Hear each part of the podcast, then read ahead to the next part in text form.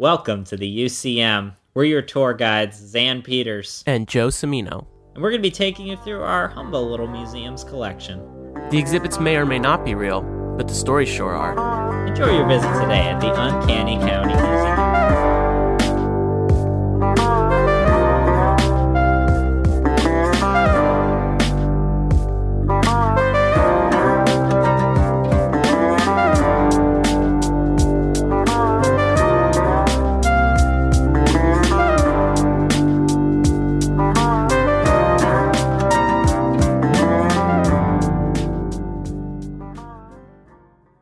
About me says that I would need a straw to drink wine? I don't. I mean, given that we have had wine together in Italy in all kinds of assorted glassware, none. I don't. I don't think Mm. I've. I don't think I've ever. I've. I've never d- received a straw when I drink wine. That's never sure not- happened. Like you know, as as a child, like they don't like give you wine with a straw in mass or something. I don't know what Catholics do. I didn't have wine in mass, to be fair, but uh, I no, they did not do that. Gotcha. Yeah, Allison and I uh, went out to celebrate something that we'll talk about later. But Mm. um, we were like, let's just let's just get uh, you know a uh, Yeah, good like semi dingy Italian restaurant. You know, Okay, like we don't want fancy Italian. no. We went to the first place, and it was like, ah, this is a dressed up Chili's. This is not Ah, what we yeah, want. You know, right. Then you find the real deal, you know, where uh, all of the waiters are wearing white shirts with ties. Uh, Mm. There's a enormous uh, freshwater fish tank. You can't actually hear any music playing because you just hear the TV pl- uh, that's on in Oh, the God. kitchen. Um, yeah, no, like a real Italian restaurant. you Right. know? Right. Exactly. Yeah, dark green carpet. Oh boy. That's what you want. That is what you want. That's what you need. The fish tank really sells it. yeah. Well, yeah, when I walked in, it was like at first I thought like, ooh, a Garibaldi. And I was like, oh no, it's freshwater. They're just Oh, Oscars. oh man. yeah, there's just big goldfish. They couldn't get Right. a saltwater so that they could get a Garibaldi. No. and at least be on theme. Right. Wow. This is what they can do. This is what they got. hmm Yeah, um, but then our uh our waiter who uh I don't think she knew uh necessarily what was on the menu. Uh Okay. we ordered things and sh- and then had to show her the menu. She didn't. She didn't actually work there. She just kind of somebody gave her the the like you know things that you had like you know the apron and such, and she just kind of got to work. Yeah. Um so then you know she put on her glasses to read the menu. Yeah. Uh Allison got seafood. So Okay. you know, you would th- and I we ordered what we thought was white wine. Uh Allison was given we were both given a red wine and there's no way of knowing if it was actually what either of us ordered. Uh right. No bottle or anything, just a glass. Yeah, but then she Okay. gives me the straw. Huh. Was it in Yeah. the wine glass, like a regular in wine glass? wine glass, like it- it- Right. like like a three inch straw. Uh huh. Yeah, she just had one and it was like, "You guys just share. You can rotate who's who drinks out of the straw." at least give me a curly straw. You know, make it I mean, fancy. It's I could it's see it- Yeah, like of, of course, if like if somebody was disabled or something, I could see the straw being like useful. But like, Yeah, I mean, certainly. I don't know. You re- you request that. though. Yeah, yeah, that is really weird. Did you like say anything? Nope. To uh, felt Okay, felt like we were making waves if we did that. Right. know. well, because I feel like the response would have been, "What do you mean? It's your straw. you have to use it, obviously." Uh-huh. Do you know how many know turtles die from straw use? we personally killed these turtles right. Oh my god. to get you this straw. Straw. Yeah. It's carbon neutral or whatever. Right. Suddenly, it's it's a it's a Sopranos episode bit here. Yeah, ah, Tone, these these fucking straws. I don't know. They're like bad for these turtles or some shit. It's all the plastic use, T. I can't do a good Christopher Moltisanti voice, Mm. but oh man. Uh yes, but uh speaking of the old world, today at the Uncanny County Museum, despite this hilarious intro, Yeah. uh we're going to be talking about something uh, a little heavy. Not going to try to bring people down in the in the dumps necessarily, but um, Right. it is November, Mhm. and uh, it's uh, November 11th is Armistice Armistice Day. Mhm. Uh, and this, of course, commemorates the ending of the First World War. Um, and recently, there has been a release of a new uh, rendition of All Quiet on the Western Front, a new film. And Joe, you watched it. I did. I did watch Mhm. it. Yes, and I Yes. very much enjoyed it. But oh Mhm. man, is it a lot? It is, and uh, this what where where this intersects kind of interestingly with us is all all quiet on the Western Front, but World War One in particular is this interesting pivot point for a lot of what is now kind of just commonplace uh uh culture and art and attitudes. Hmm and uh we're uh it, it seemed worth us looking into it and building an exhibit around Yeah. media how it's been shaped by world war one uh but i thought it would be kind of interesting to start by comparing our experiences uh of all quiet in particular Sure. uh or Im Westen nichts Neues Mhm. uh, it, as its original title from uh, 1929. Um, so I first encountered this in middle school. We read it in social studies and then watched the 1930 film rendition. okay. Um, now, Joe, in the new rendition, do they have mid Atlantic accents? they are speaking German, so no. Unless it's Ah. a German mid-Atlantic accent. yeah. Um, but were you? F- did you have to read or No. watch the the older versions? Never seen them. Mm. Wow. Okay. Yeah, Yeah. no, it's weird, honestly. Given my given all the other war movies I've seen at that age, no, I've Right, never seen that one. No, that's very interesting. I mean, because it's um, I I think when I was first exposed to it, you know, like at thirteen or fourteen or whatever, um, I it was. I, I think you know they passed out the paper, the mass market paperbacks uh, that we all got to keep of the book. Oh, Um, and you know, it says like, you know, it has like a pull quote on it that's like the greatest war novel of all time. You know, mm, um, and uh, it. I, I think at that time I, I had a I had a growing awareness of the world and history right. and in middle school, I feel like you start to learn the, the more of the context of global events. You start to Mhm. sort of piece it together.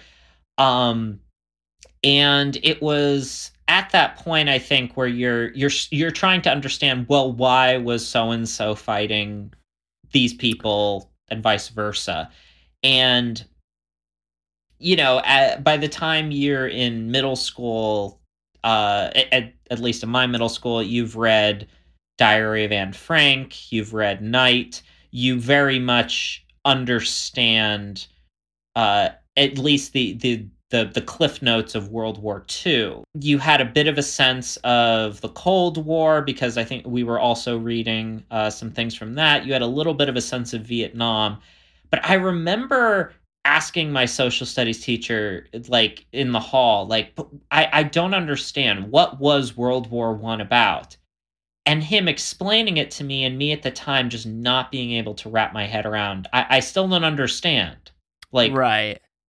What what was this like what what was your exposure Hmm. to world war one So I want to say probably middle school history class was the 1st Mhm. point to which I was like introduced to it. Um mm-hmm. I always heard of it as it's like the precursor to World War II essentially. It's what sets the stage for the next series of events, you know. And Mm-hmm. They never really got that into it. So I did a lot of Mhm. it more on my own, but like in school it was more oh, okay, well, the you know, Archduke Franz Ferdinand is murdered and all of these people are allied with each other, so therefore they go to war with each other. Now if we look at the Russians, this is happening over there, and then that's how I like learned about communism and you know, the Russian Revolution in nineteen seventeen and such. And that's sort of the direction my education went. Um Mhm. it wasn't really until I mean I guess I guess was it Battlefield One? I feel like it was. Like when I when I started playing I, I know this is crazy. This is how video games have shaped my life. But I want to say Right. when I because I was more into World War II. Like I was more fascinated by that and also Russian Revolution and like that right. time well, period. I mean, but because like I even I even would write stories in middle school and high school about like time travelers, like going to get dinosaurs, and then maybe they were also fighting Nazis. You know, right, right. Okay, I, that I had a. I had a story where Mothman was actually uh, an evil uh, Nazi scientist who like fused his body with like the parts of animals. That's kind of epic. Yeah, Huh. yeah. It's also I wa- I was- plausible and weird. yeah, I was, I was. I was a weird middle schooler, you know, too. Eh, no, I don't. I don't. I think. I deserved being shunned slightly. Um, but, but yeah, Yeah. no, it's it it is interesting, like how it is, right. how it survived and remembered so differently from World War II. Um, yeah, because and even like the Russian Revolution, which is kind of Yeah. happening at the same time as World War One. We we understand that, and there's a lot of media about it, and there's a lot Yes. of commentary I- on it. I do remember why I brought that up. It's specific. Mhm. This is actually my tr- this is my true introduction to World War One. Uh, I watched the movie Nicholas and Alexandra, Alexandra, the one about Tsar Nicholas, you know, and Mhm. his whole downfall. I watched this like three hour epic movie that my aunt recommended to me because she loved it, and I was like, Anastasia. no, no, it's called Nicholas and Alexandra. Anastasia's in it. She gets executed, but yeah, it's it's like what? that. It's yeah, she it's doesn't. she doesn't No, survive and no and and no. meet a kooky bat. I wish. That's the head canon, honestly. She Yeah. did deserve better. But yeah, no, like that was my actual true exposure because it showed the the like the czar sending in Russian troops and them just being completely massacred and underarmed and everybody was like this is pointless. Why are we doing this? And then the uprising happens. That's just Mhm. this I am very much spark noting everything. It's more complicated than that. But yeah, I think that was the first exposure to this the the level of pointlessness and then as i kept learning about it and and you know exploring in my own world because my teachers weren't doing it because there was no time Mhm. unfortunately um it really it, it's it's like it is deeper than just and, and dumbly deeper than just allies it's more like everybody send, trying to show off and just killing off as many people as they can and still just trying to fight Yeah, it, it's so hard to wrap one's head around because it is so pointless.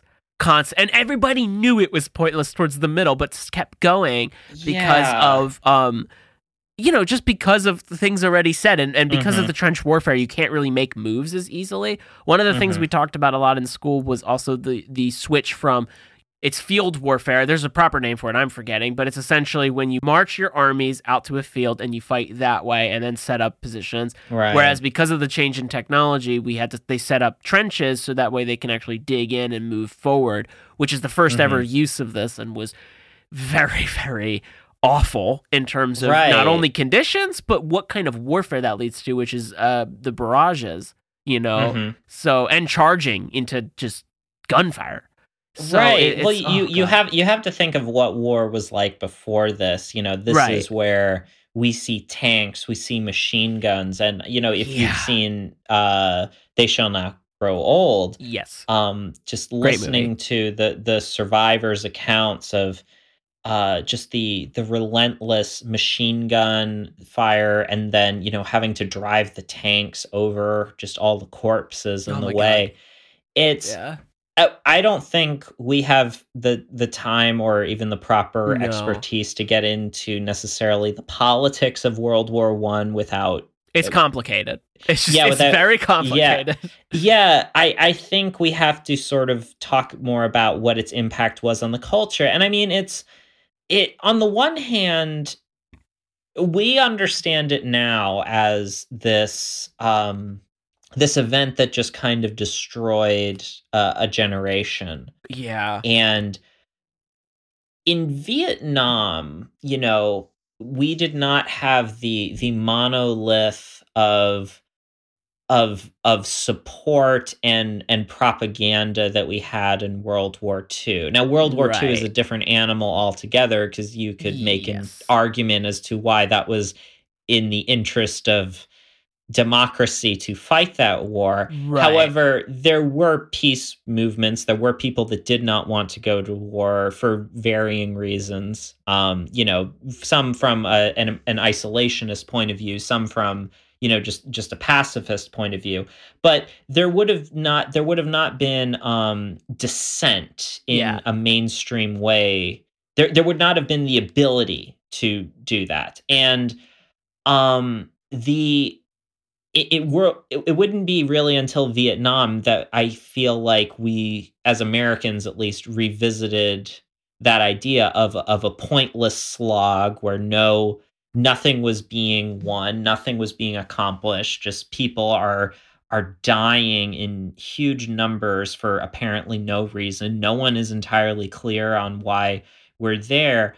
Um, World War One, though, I you know, that's still a time period where if you have shell shock, you know, what we would now understand as PTSD, but you could be executed for that. You and you Hmm. were executed for cowardice, for Oh, uh, you know, not wanting to go over, you know, uh, not wanting to climb over Yeah. the wall and charge again after you've watched everyone get mowed down before you. Oh my god, it's horrifying. Um, yeah, no, it's it's absolutely terrifying to to think about. Like, th- there's Mhm. there's nothing in my experience or frame of reference to even like try and do that Yeah. and it's nothing you can ever pretend is like the not the fun but like the the like uh the the challenge of like we're facing off against a worthy opponent type of haze that you can put over a lot of other military endeavors you know? The idea that there's some space that is safe and there's some space that isn't and you confront your enemy on some sort of uh you know it's something is gained. There's like you know you're almost like a movies almost sort of project like a summer camp type you know Yeah. adventure type lens that you could put over it and no one really has ever been able to do that with world war one because i don't know if there ever was an appetite for it there wasn't um and i don't know if there was like as vocal of an anti-war movement as there would have been in vietnam although i'm sure i'm sure there was to some extent like like an anti-war movement but the media would simply have Yeah. not that that type of media i don't think would have existed Well, it wasn't- I think if, if something like Vietnam would have happened at that time, you wouldn't have Mhm. seen the level of even protest either, because just no one would know what was happening. Like that's kind of part of the issue with the in the in the like in Britain and Mhm. in America and and then also in their own countries away from the front lines. Like in in Mhm. All Quiet in the Western on the Western Front, they actually that's like the first part of the movie. Literally, it's it's exactly what you're recounting, where we're following a and it's honestly, if anybody does watch it, the new one, it's Mhm. crazy. Like I, I don't think I ever Mhm. like it, it was almost like the whole movie is almost like uncut gems level of tension. Besides for some Mhm. breaks in it, yeah uh, but the first part, it's like you're following just this character Heinrich who is um getting screamed at by an officer to go over the the trench, Mhm. right? Like the same thing. And as soon as they do, we're following behind them in a w- one long take and just watching people be killed and eventually seeing what Mhm. happens to them. Um, and, and who they hit with a shovel, which is just, it's crazy. The way they cut to the title is insane, but very Mhm. well done. Um, but anyway, just enforcing that point. But it also then cuts to the Mhm. main character, Paul, who's studying with friends and they're Mhm. all like getting they're psyching each other up to that they're signing up for war and that their parents are letting them go and then they're making fun of Paul whose parents won't let him go and he just mm-hmm. lies. They're just like just lie. And then he does anyway and they're all like 17 maybe younger. Yeah. And they go and they get hyped and this guy gives them a good speech and it imme- like we're talking 15 minutes at the most and they're mm-hmm. immediately on the front line. Immediately. Right. and are just like this was a mistake this was not what we thought it was going to be because the posters and the movies make it look like Mhm. the glory of war and we're gonna go out there boys and, and in german accents of course and take it out you know and then they get there and it's just it's it's literally hell on earth and it's yeah, just horrifying I mean, th- I, I was very interested in how they would and how they would handle that opening because the, Oh, the God, book and nuts. the old movie it opens with the teacher their uh, their Oh, teacher okay. in school telling Paul and all of his classmates about you know how glorious it is you know to go and fight for the fatherland and, yes they do Um, have that speech it's still there but it's not the opening Right. Yeah. That that's it. The the opening for the movie is even pretty uh, remarkable too. The way it sort of I, I remember the way it sort of almost you start outside with a parade and then sort of enter into in through like almost like a window into this classroom where you know they're Huh. uh they're uh uh getting all of these uh kids psyched up to go and enlist and Yeah. it's not until you watch them go into battle that you then have that spell sh- sort of um, Yeah. shattered for you i think the i think one crucial thing is that that film came out in 1930 right. Yeah. So pre world war ii and also pre Hays Code. Hmm. um it has it's a move it, it was also the first talkie to uh huh. uh win like oscars it's kind of which crazy. is pretty remarkable. Um but there are brutally violent and graphic depictions of trench warfare in this film that is getting close to 100 years old. Jesus. Uh and you know we're used to i think when we watch old movies we th- see things a little bit later. We think of the movies of the you know late 30s and 40s and even though they might have depictions of war they are very sanitized compared to this so Right. that does lead me to believe that there was some attitude of wanting to embrace the realism, embrace what had been uh, experienced Mhm. at this time by those veterans. I mean, but it also coming out in 1930, you know, were people uh were the the adults at that time, the veterans eager to see something like this. You know, 'cause again, this is a black and white movie in the very early days of uh synchronized sound in film right and you have a scene where a guy charging towards the trench grabs onto a barbed wire fence gets blown up by a grenade and you just see two uh detached hands holding onto the fence jesus that's like and i'm sure the new film is It's uh brutal is is brutal. an insane uh an insane smorgasbord of CGI uh violence and sound design. Um but I I also wonder how there, there's obviously been a renewed interest in World War One in the last few years. We've had 1917. Yes. We've had uh, They Shall Not Grow Old. Um, we've had uh, the the Chronicles of Narnia. Um, i guess that is yeah or is that World War? I think that's World War II. II, That's yeah. that's World War Two. But um, we do not have any World War One vets left. Um, right and y- you and I have grown up in a time where there is, as, as there has been for like 50 something years, maybe 60 years, um, there's been a huge market for prestige World War II films. yeah Um, but from the onset, even like back in the the 40s and 50s, you had veterans working on those films, and the audience very much was like, f- you know, flattering the greatest generation with you know the heroism and the horror and right right. everything that that they experienced. And uh, you know, now that we're we're in this period where we almost have some distance that we want to interrogate what exactly this war meant to us. And world war one vets were i get the feeling never as prominent in No. in not not that they that world war one vets Mhm. you know were they were politicians they were uh you know uh famous people uh, Right, to right, the 20th right. century but never was it a part of their identity that No, yeah. world war ii was to the greatest generation at It- least in mhm. in how we retrospectively look at the 20th century and how much we define everything by world war ii yeah. and where you know where was grandpa stationed and everything right.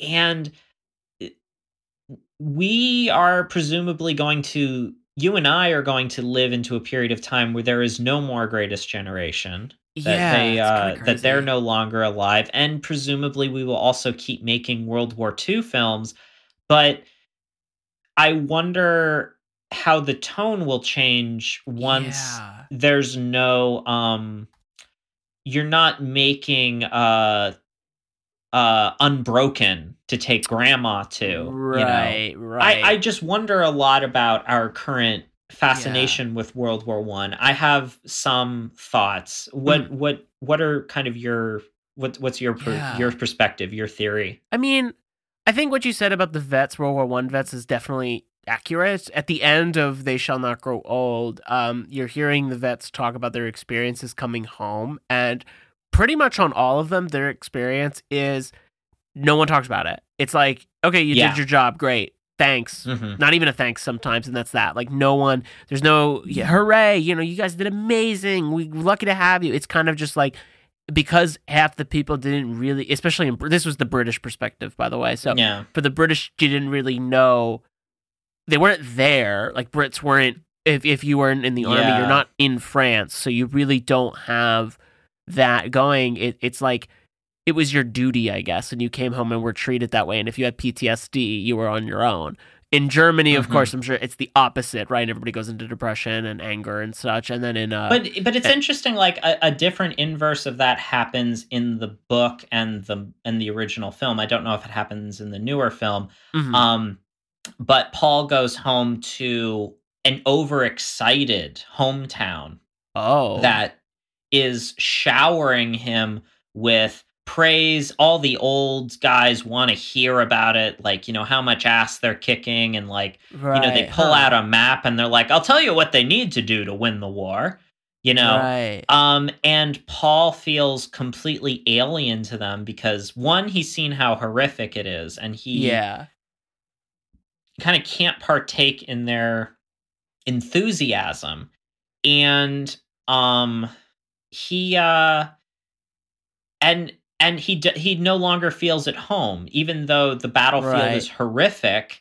he is so uh isolated it is Yeah. you know and that would that will be a you know a thing that i a trope that we know now as as you know soldiers having a difficult time relating to people that aren't you know ex-military uh and you know this this sort of attitude that you know civilians really don't understand what they're rooting for or rooting against i think Yeah. it's also interesting because this is pre-world war ii um there's almost this willingness to look at the the german perspective as anyone's perspective as yeah. this was- important. This was somewhat a a universal experience of war being awful on all sides. What I also think about too, though, is you know this is this is a book being written in 1928, coming out in 1929, um, and World War One. You know, part of the lead up to that was that you know really strong uh, German Prussian military heritage. You know, right. that they had this this they were so proud of that history of of their military prowess you know that this was just some sort of extension like that you know because even into world war one you know they're wearing the Pickelhaube helmets Yeah. um the, the spike head helmets yeah, yeah, yeah. um they uh it's um it's it's just interesting and i wonder if like that that attitude probably would have been buried by buried even further by the time world war ii ends you know and Yeah. the the wanting to forget um but i also think of my my my grandpa was in korea Oh, okay. and from what I understand, just never talked about it. He even really did not like the show MASH, hmm. um, which I know has also, uh, you know, gotten some resurgence of interest lately. And I don't think that's an indictment of MASH, because I, I I understand, you know, it's a very important uh, cultural touchstone and everything, and because you know, MASH is technically a, a is about the Korean War, but is you know really the subtext is it's about Vietnam. Right. Uh, but my my grand uh, at least what my mom says about my grandfather is that he just would always say there's nothing funny about war. Very Uh, and so he- Very- yeah, so he, he just he couldn't he couldn't entertain the idea of people watching a comedy about the Korean War. I kind of get it. I think that's kind of Yeah. valid, actually, in a little bit. Mhm. I mean, you know, that's it makes sense. I'll say that because we're we haven't been there, we don't know. But I think that that's yeah. that's got to be a kind of feeling, though, right? You know, that you're watching like it's like it's like like imagine if World War II movies become like Marvel movies, where that level of humor is like added Oh, just for the sake of like audience reactions. Like, could you imagine? I mean, that's pretty Well, we- awful.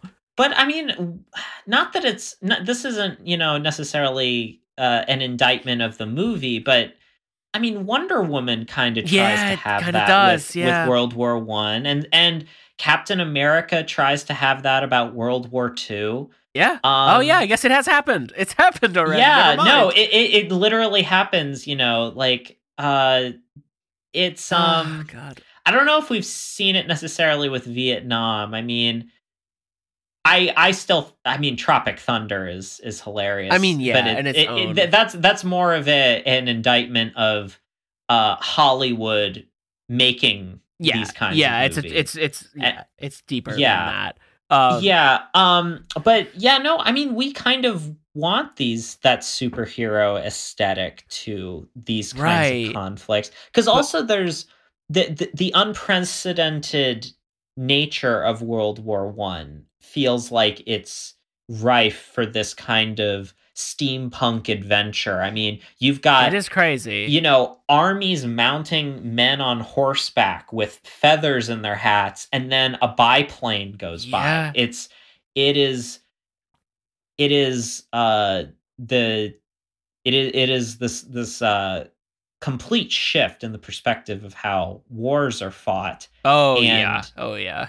Everyone everyone was simul like on the one hand everyone's got all these weapons that are so like seemingly overpowered and yet everyone on every side seems unprepared for the devastation i like like it's not like germany was like losing a ton of ground for the majority of world war one Like no one Like- was. They moved like two inches. Yeah. Literally, the, for four years, it's like two inches. It's kind of crazy.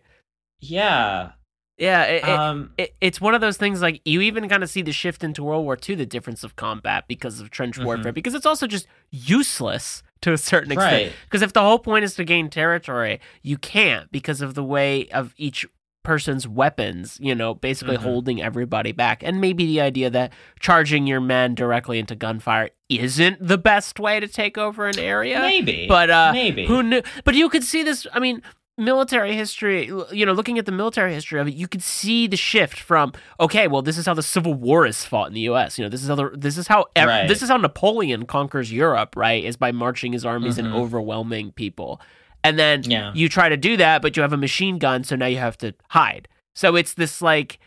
Uh, I don't think anybody was ready. Like even the tacticians, I don't think they fully thought this through. And then no trenches are built and then we're stuck for four years in mud and fighting and invade eh, jumping into other people's trenches to kill them to then jump back it's kind of it's it's brutal for sure. And like Yeah. the thing I, I think 1917 when it came out really showed also is, you know, that you need runners to get any sort of information out. The whole plot of that is that there's an attack they need to stop. You know that they're like, Yeah. you the intel's wrong. You need to not do this. And Yeah. he's just running the whole movie essentially with his partner Yeah. trying to get there. And then once he does, the one guy just doesn't even really listen. And Yeah. that's another thing that also happens in All Quiet on the Western Front as well. Is just the it, it, how how leaders sometimes just don't listen and don't care, and they're going to do what they want to do anyway, Mm-hmm. and sacrifice people for the sake of it. So it's it's pretty it, all around just this this really scary event, and I think yeah. it, I think it's why also a lot of media didn't touch it for a couple of decades because it's like how do you even I think it's partially how do you do this? How do you do this Mhm. right? But also does it it it, it must have felt weird because you really can't do the World War II spin, right? You can't have the heroes Mhm. and the villains on this one because it is everybody is kind of in the same Right. boat eh, to, to well, a certain like extent. to, to to look at it cynically, it's you have to deal with the moral ambiguity of World War One, and that Yeah. doesn't necessarily sell sell something sell a story the way that World War Two. You know the the Nazis had frickin' skulls on their uniforms. yeah, yeah. you know yeah. like the the eh, the the Japanese as well like they doubled down on the like no we are, We are the, the bad villains. guys Yeah. like um and i i can totally appreciate that there's more nuance to, to history than that but it It's- from yeah. from if we're, if we're looking at this from a brand from a branding perspective Yeah, it's a little easier on this one. It's, okay. it's so guys, it's so easy to, Yeah. to to to make a Hollywood style movie about that. right, And right. a um little difficult on this and one. World War One, you know, not only do you have to understand the super complex geopolitics of what even led to this conflict, but again, like think about like if we think of the the the, the encapsulation of you know these are just boys that have no uh they have no quarrel with each other it's their their governments that are right. uh, that are sending them to kill each other just pointlessly. We think of the um, the Christmas Day miracle, uh, Oh, where yeah, the you know the the the Germans and the English they or the the English hear the Germans singing Silent Night, and then they get up out of the trenches and they have a ceasefire, and they just start playing soccer with each other. Yeah. which you know now Europeans. That's I'm really glad that that's how they get out there. Uh, right. that, that They that's get how they get out there and hurt each other. Play soccer. Well, I was even thinking about this the other day. This is another tangent. I'm sorry, but when I read the book uh, Medici Money, they talked Right. quite a bit in one chapter about how all the different Italian states were fighting each other for centuries. Yeah. but the battles weren't really that deadly. They kind of just they liked getting dressed up Yeah. standing across from each other in a field and having a little scuffle. A couple people might die. Sometimes nobody died. But now uh, Tuscany gets this much more of Milan. Right. And it kind of made me like start to think like what if like when the Patriots like won a football game it meant like that Massachusetts gets to take uh, a little bit of New York. Could you imagine? That's kind of Yeah, right. I right? Like what if like eh. it, it's kind the that was kind of like the way those skirmishes used to be it was like it was like a sports game only slightly more deadly Yeah. and and uh yeah if the seahawks win that means that uh seattle gets to take over portland right. Okay. There could be something to Yeah. that, maybe. You know. yeah But it maybe, is- maybe it is really like we that. need we like need that. stakes to our football games I yeah, guess. that is true. Um, We're close to it. We're but close. but okay like take that as an example like the, the christmas day miracle the the germans and the english you know realize that they have more in common the soldiers realize they have more in common and they won't even go back to fighting each other and they actually Right. have to be sent to different parts of the front those soldiers have to be broken up um you couldn't have that No. with uh world war ii because we do not allow for that um that ambiguity world war one is kind of this template that allows us to see the humanity of the other side in retrospect because everybody was being dehumanized. I mean, I mean for Pete's sake, I mean I'm not saying that anti-Semitism was invented in 1939, but there were Jews fighting for Germany in World War 1. Right. And that is a a documented fact. They were Germans who happened to be Jewish fighting for the glory of Germany, you Mhm. know? yeah. Interesting. That's It's- that's how it was. Exactly. It's that that the nation the nationhood is, takes over a bit there, but then it's everybody against everybody and there's no clear good or bad in this case. There just is. And it's it, Yeah. it really sh- highlights war is awful. You know, yeah, without no, it it, re- it really does. and you're not even getting because there's like an imperialist attitude there too but it would be it's if it's the it is the colonialists and the imperialists fighting each other all across the world and then dragging Mm-hmm. their the the col the people from the colonies that they've taken over to also fight in the war with them Mhm. so it's just this crazy mess of violence and meaningless violence and i mean I think a, a good encapsulation of it too is uh, I read the book uh, "The Sun Also Rises" by Ernest Hemingway Mhm. in, in high school. This was another exposure to World War One, but I didn't quite understand it too much. Um, and I remember reading it at Mhm. the time. I was like kind of getting annoyed until I hit the end of the book, and he, because here's why I was getting annoyed: they don't do anything. They he, they drink, Mm. they smoke, they write a little little bit, write a little bit, and then they drink the rest of the time, and they're just, that's it. They just walk around Europe, and it's just it's post World War One Europe, sound- and sound- sounds like Hemingway. I mean, it sounds like Hemingway, and it's basically every study abroad ever. But, um, but this is this is you know after Yeah. the, the war, and Yeah. At the end of the book, I then realized, oh, I get it. It's because what the heck do you? do? They're just they're just alive. Like they're lucky to be Mm. alive. I'm pretty sure the main character serves in the war in Italy. It's, It's, like the big. It's the it's- biggest now what. It is. of- It's an existential surviving that type of thing. exactly, Well, exactly. like, but I mean, like, look at like the the way that it was interpreted and internalized into art. You know, from Yeah. World War One, we get uh we get Dadaism. We get art that deliberately pokes fun at the idea of modernism making sense because this was the most modern warfare there could be and Right. nothing made sense.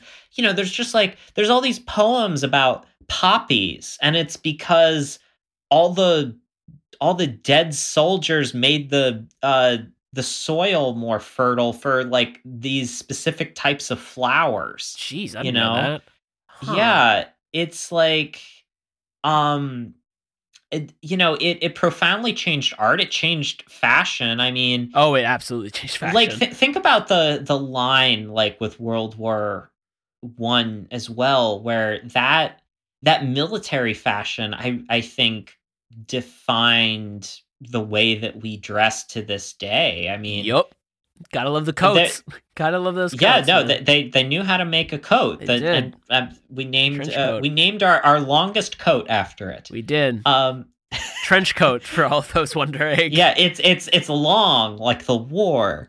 Um, oh my god. uh, Uh, but th- but that's you know like that's uh, the dressing like a soldier communicated something about you you know this wasn't like i feel like the civil war where you know you're you're dressed like a soldier you go home and then you go into politics and wear you know tights and you know Right. very very slimming tuxedos or you're a farmer right. this is everyone comes home and yeah, no, we're wearing these, if we're being honest, insanely cool uh, Yeah, you know, awesome. Oxford shirts and uh and trousers. Yeah, like- exactly. Their pleated trousers, your boots. Mhm. No, the I. I I remember a uh, guy came into the frame shop and I framed a picture of his grandfather in World War 1 and as I was helping the guy, I realized we're wearing like pretty much the same boots. I mean, I'm I was wearing my Oh. red, my Iron Rangers and nice. it's even if the guy in the photo is not wearing Iron Rangers, which he very well might be, yeah, I mean, or Red Wings, si- he might be wearing Red Wings. Wing. That style, it's so weird. That style of boot is a hundred years old and that is crazy. persists. It's I mean, to even get into deeper like Xan lore, people might not know this. this is the Xan lore, everybody. This is the Xan lore. sure uh. I am a bit of a of a of a watch guy. Mm-hmm. You're a real Uh, gearhead. uh, yeah, you know, I really, I really want to. You know, sometimes I I tune in to uh, Yeah. like those Hodinkee interviews with John Mayer to hear him talk about his watch collection. Mm. um, no, not really that type of watches, but I, I am like interested in watches because I worked for a, vin- a vintage watch store for a while. Oh, right. And if you look at the wristwatch, it uh, you know the the switch from gentlemen wearing pocket watches, you know, for pretty much the entirety of the history of the watch. A wristwatch would have been considered a lady's watch. Mm. Um, the a, a a gentleman, you know, wore a pocket watch, you know, with uh, if they if you worked on the railway, you know, it had to be uh, you know, an open watch. It couldn't have a hunter's case. But starting with World War One, when you're in the trench, you can't like be reaching into your vest pocket to get out your pocket watch. That was the invention of wristwatches. The reason wristwatches are even shaped the way they are is because basically people were taking pocket watches and soldering lugs onto the side of them so that they could put a strap onto them. Huh. Yeah, that's That's why early wristwatches are just they're super round and then they just have these little prongs sticking out of them for the strap. Hmm. That's Yeah, like all of like World War One just changed Every- so yeah, it changed much about the way we dress. yeah. it's honestly. it's it's pretty it's pretty wild that it's not a war that's super present in a lot of our minds, and yet its its reverberations are everywhere. oh yeah. in you know, it, and it, it even feels a little shallow to be talking about the fashion. A little, yeah. One. But Um, but I I do think it's worth mentioning that it had it had an impact on our idea of aesthetics and yep. you know because it, it's you know think of the, all the all the things that follow after it you know the roaring 20s art deco Yeah. it's um it's it's extremely interesting that it's this this dark period that produces all of this stuff that we still cling to uh, even, if, even if we don't think about it as much as World War II or or even Vietnam, really. and it was so long ago. That's the crazy thing, and the, and the fact that like the thing that blew my mind, you know, and, and kind of Mhm. closing with this too, is that World War One. You know, you have trucks, you have t- well early trucks, you have tanks, you have mo- moving machines with artillery strapped to them, Airplanes, airplanes, and then people in like the like just because we're in the U.S., we're just going to use this as an example. You know, in the West, are it's still like outlaws and gangs, and then you have like people, you know, the horses pulling like carts and carriages well into Europe. too. Yeah. like it is very much still the 19th or the uh, yeah the 19th century, like everywhere else. And then all of a sudden on these battlefields, it is just this complete jump in technology because of the jump start for it.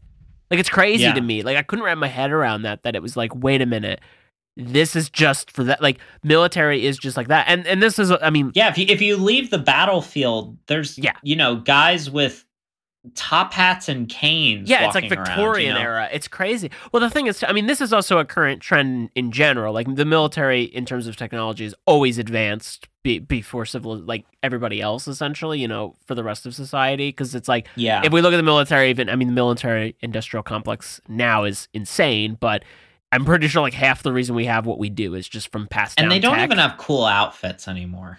That's the real crime. That's They the real war crime. It's not as They- it's the, not the as cool, military is but- no longer on the cutting edge of fashion.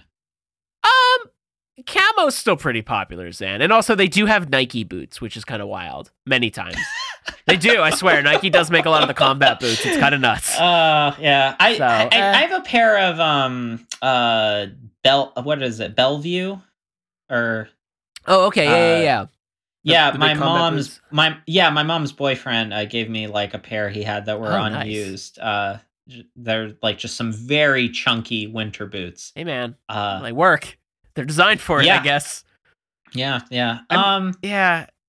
No, it's um I guess as as we sort of, you know, we we look back on this uh and try try to understand what what it means in a time like this to revisit this story and this war. Mm-hmm. Uh For sure. I think it's a war where I, I can't be totally sure, but I feel like at least in the US, maybe the West in general, um, it was the one of the first times that we had some sort of understanding of the experience of the soldier Mm. uh, in a way that we hadn't before, in the way that we weren't just hearing like what it was like for from the point of view of the uh, the officers and the generals. right. Um, that the that an army that there's some sort of great waste of individuals Mhm. uh you know being you know sent to die rather than those soldiers being the extension of a state or the extension of a general um there was means to hear their story and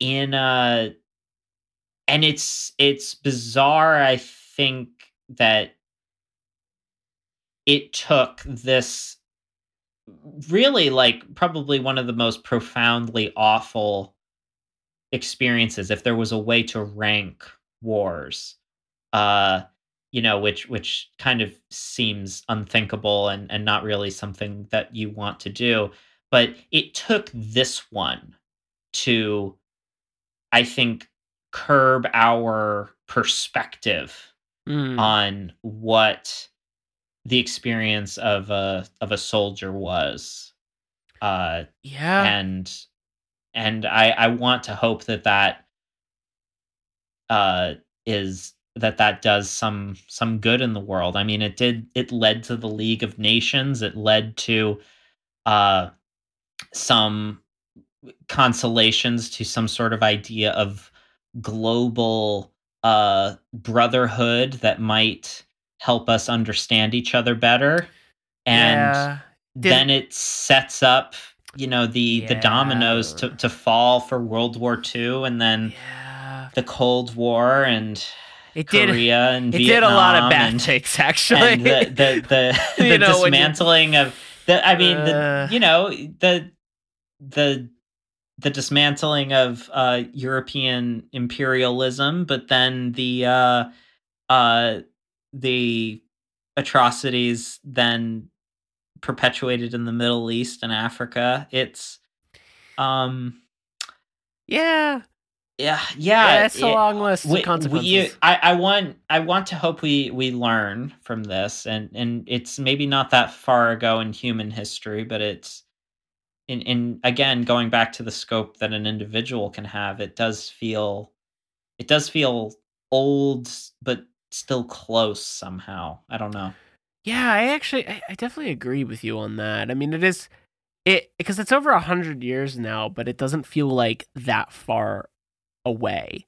You know, Mhm. I think, I mean, this the Civil War is what slightly older by a couple decades, but that feels like yeah I mean that, that's happening in like the 1860s so yeah, so that's like forty. that's happen- that's 50 happening like years. 50 years how but it's still, I but mean, how much of more of a gap does that? That feels like such big, much bigger of a gap. I don't know, like the, well, but, because but of if the you think, think think about what a different world um, World War One is, but the fact that there still were people alive, there would have been Civil yeah, War vets. alive. Exactly. That's crazy. Yeah. You know, like just thinking Yeah. about it. I, I- mean, time is wild, and we're always going to be existential about that at the Uncanny County Museum. Mhm. But oh yes, I do think it's an important war um, to learn from for sure. Another piece of media we didn't talk about necessarily, we don't have to, but was uh, Lawrence of Arabia being like super popular when that Oh, came yeah. out because, you know, with fighting of the Ottomans. But even the way that ended too, where Britain then starts carving up Arabia and moving Mhm. into the Middle East, and it's just the Mhm. same realization of, oh, we just use these people to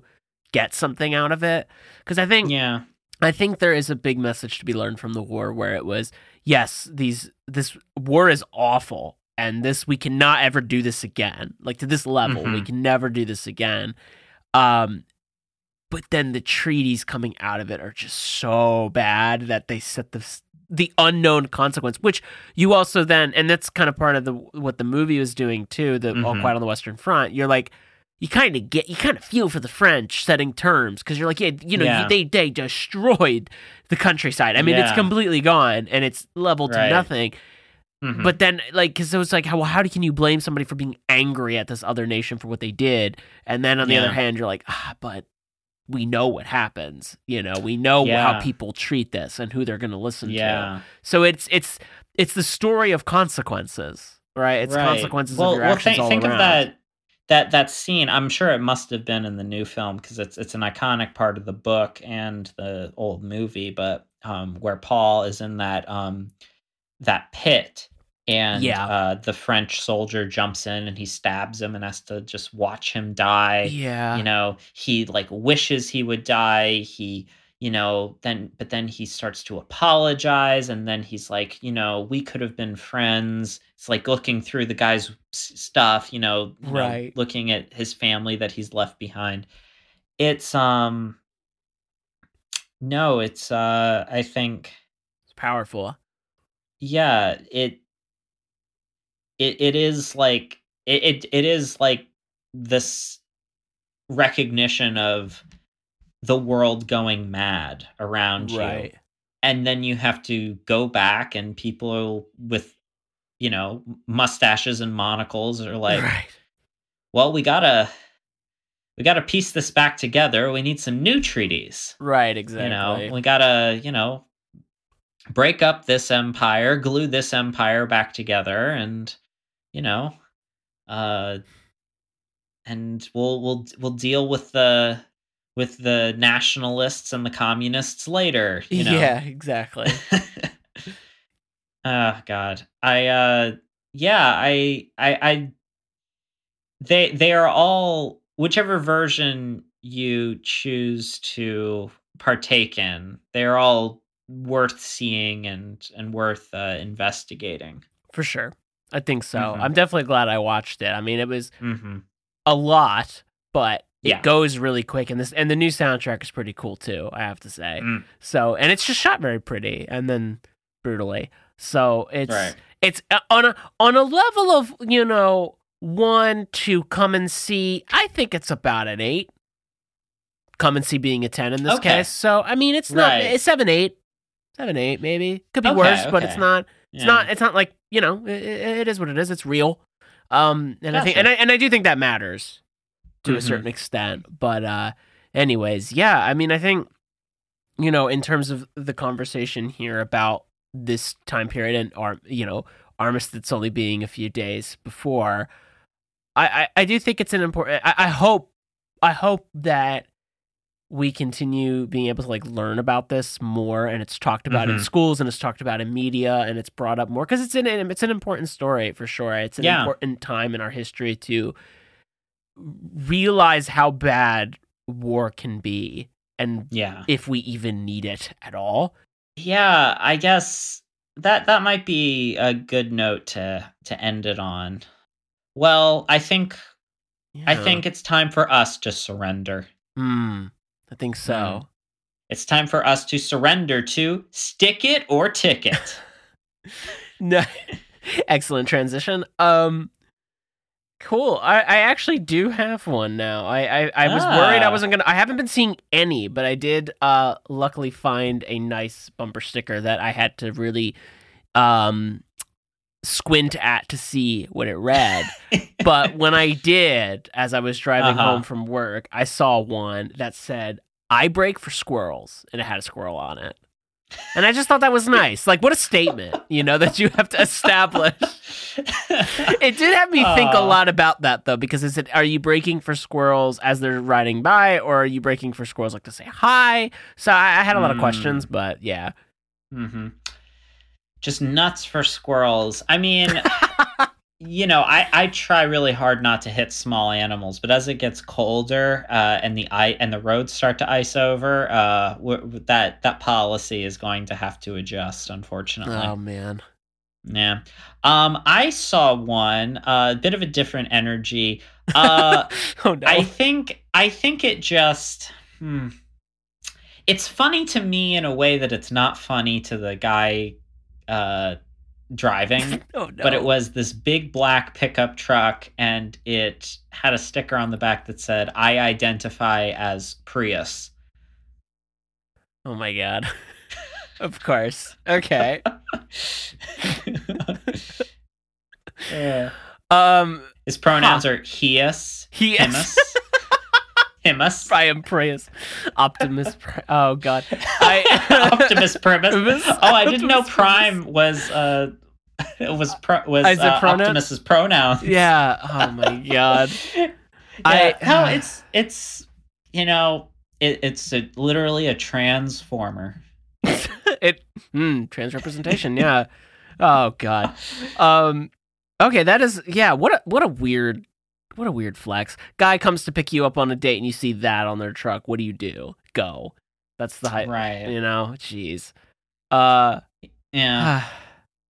Well, uh no, I'm so I'm so glad we make time for this. It's an important routine. I have, a, I, I mean, I don't know if everybody else is getting a kick out of it, but I, uh, it is quite the challenge. You can play it along at home as well if you want. You can Oh, yes, email please- your, your please- submissions. yeah, to us, email actually. uncannycountymuseum at gmail.com. Exactly. Tell us, Yeah, let us know. You can even send us pictures on Instagram if you want to at Uncanny Oh, County yes. Museum. We would love to see more additions to Stick It or Ticket. We'll uh, blur Yeah. we'll blur the uh, license plates unless someone really needs to, uh, you know, be tracked down. uh, Right, for- right, that's for it. their questionable sticker use. yeah. Yeah. Um. Well, uh, I guess we should then move on to uh, what uh, what we might recommend as things to check out, things we might be reading or watching right Mhm. now. Uh, what have you been checking out? Uh, so I just finished another book. Uh, it was Colorless Tsukuru Tazaki by uh, Haruki Murakami, which was pretty good. It's Mm. uh, you know it wasn't. I still think Wild Sheep Chase is his best that I've read. Uh, it was my first though, but it was it was nice. It's a good addition for sure. It was an interesting read and it was pretty quick. Um, Mm-hmm. definitely if you have unresolved feelings of old friendships past, it's probably worth the read for sure. Um, and then so I, I recommend that. And then I'm reading. I'm I'm not too far into it, but I just started reading The Glass Hotel by uh, Emily St. John Mandel, who has also written and I have read uh, The Sea of Tranquility and the more famous Station Eleven, which her books are fantastic, and I highly recommend anybody read them because she's just a master at her craft and very very good at world building and character writing. Uh, uh, uh, I guess besides that, I've also been playing the new God of War Ragnarok, so that's become my whole personality Mm. again, and it's very good. Speaking of anti-war messages, it's very, very relevant in terms of that. So it's it's fantastic. It's a fantastic game. Nice, um, so nice. not too much in terms of intellectualism and, and art based things yet, but Yeah. What What is the premise of the? Uh, it's a video game, right? God of War. Yeah, I mean, I never played the old ones, but essentially it's about uh, Kratos, who is a Spartan demigod, and then, long story short, kills Ares, the god of war, and a bunch of the other gods of war. And then in this new series, because I've only played the, the new one, he's raising his son, Atreus, from his wife who just died. And that's like the first Mm. game. And they are, the whole quest is they have to go spread her ashes on the tallest peak in the Nine Realms and then they're like getting involved with Odin and you know Thor and all these other people in, in this game specifically, and they're just trying to like do this one task, and then now it's trying to avoid war while he's also trying to raise his son. So there's a lot of like dad Mm. issues in it. Gotcha. So it's it's just really good and even it's weird because it's a fighting game and it's brutal and you're like killing all these things, but in the old games they never like thought about it. And in the new game it's always reflecting back on like who they're killing and why and was it worth it and you know how does Right. this affect us? And it's just very interesting in terms of that existentialism. So yeah. it's it's a movie essentially, but yeah, no, Mhm. I, I eat it up. It's great. Mm-hmm, mm-hmm. Uh, but how about you, Nice. Xan? Um, on my end, I've been I've been reading a, a couple of interesting things. Um, I got a got my hands on a book that is uh, a collection of interviews uh, from Omni magazine. Oh, Uh, wow. It's I think it's called the Omni Interviews. Um, but it's got a really great, uh, you know, mid-century sci-fi type uh, Nice. uh, cover, which is which I love.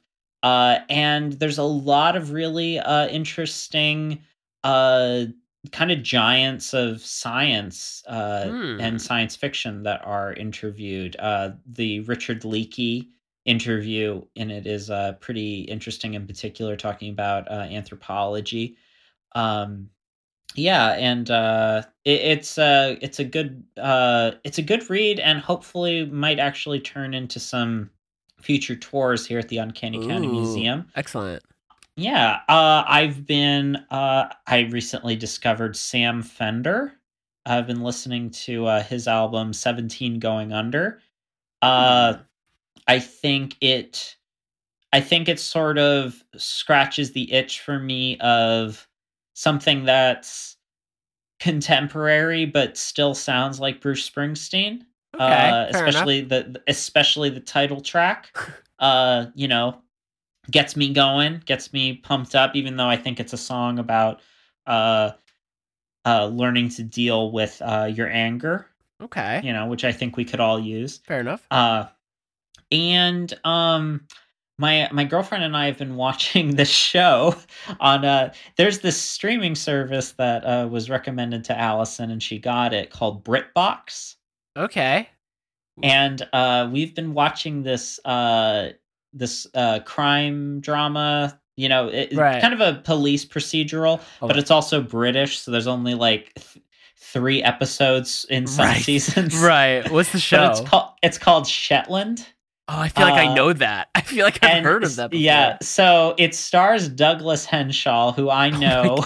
I was so excited to see him because he was one of the main characters uh, on Primeval, the di- the BBC Right. show about dinosaurs. Oh my god.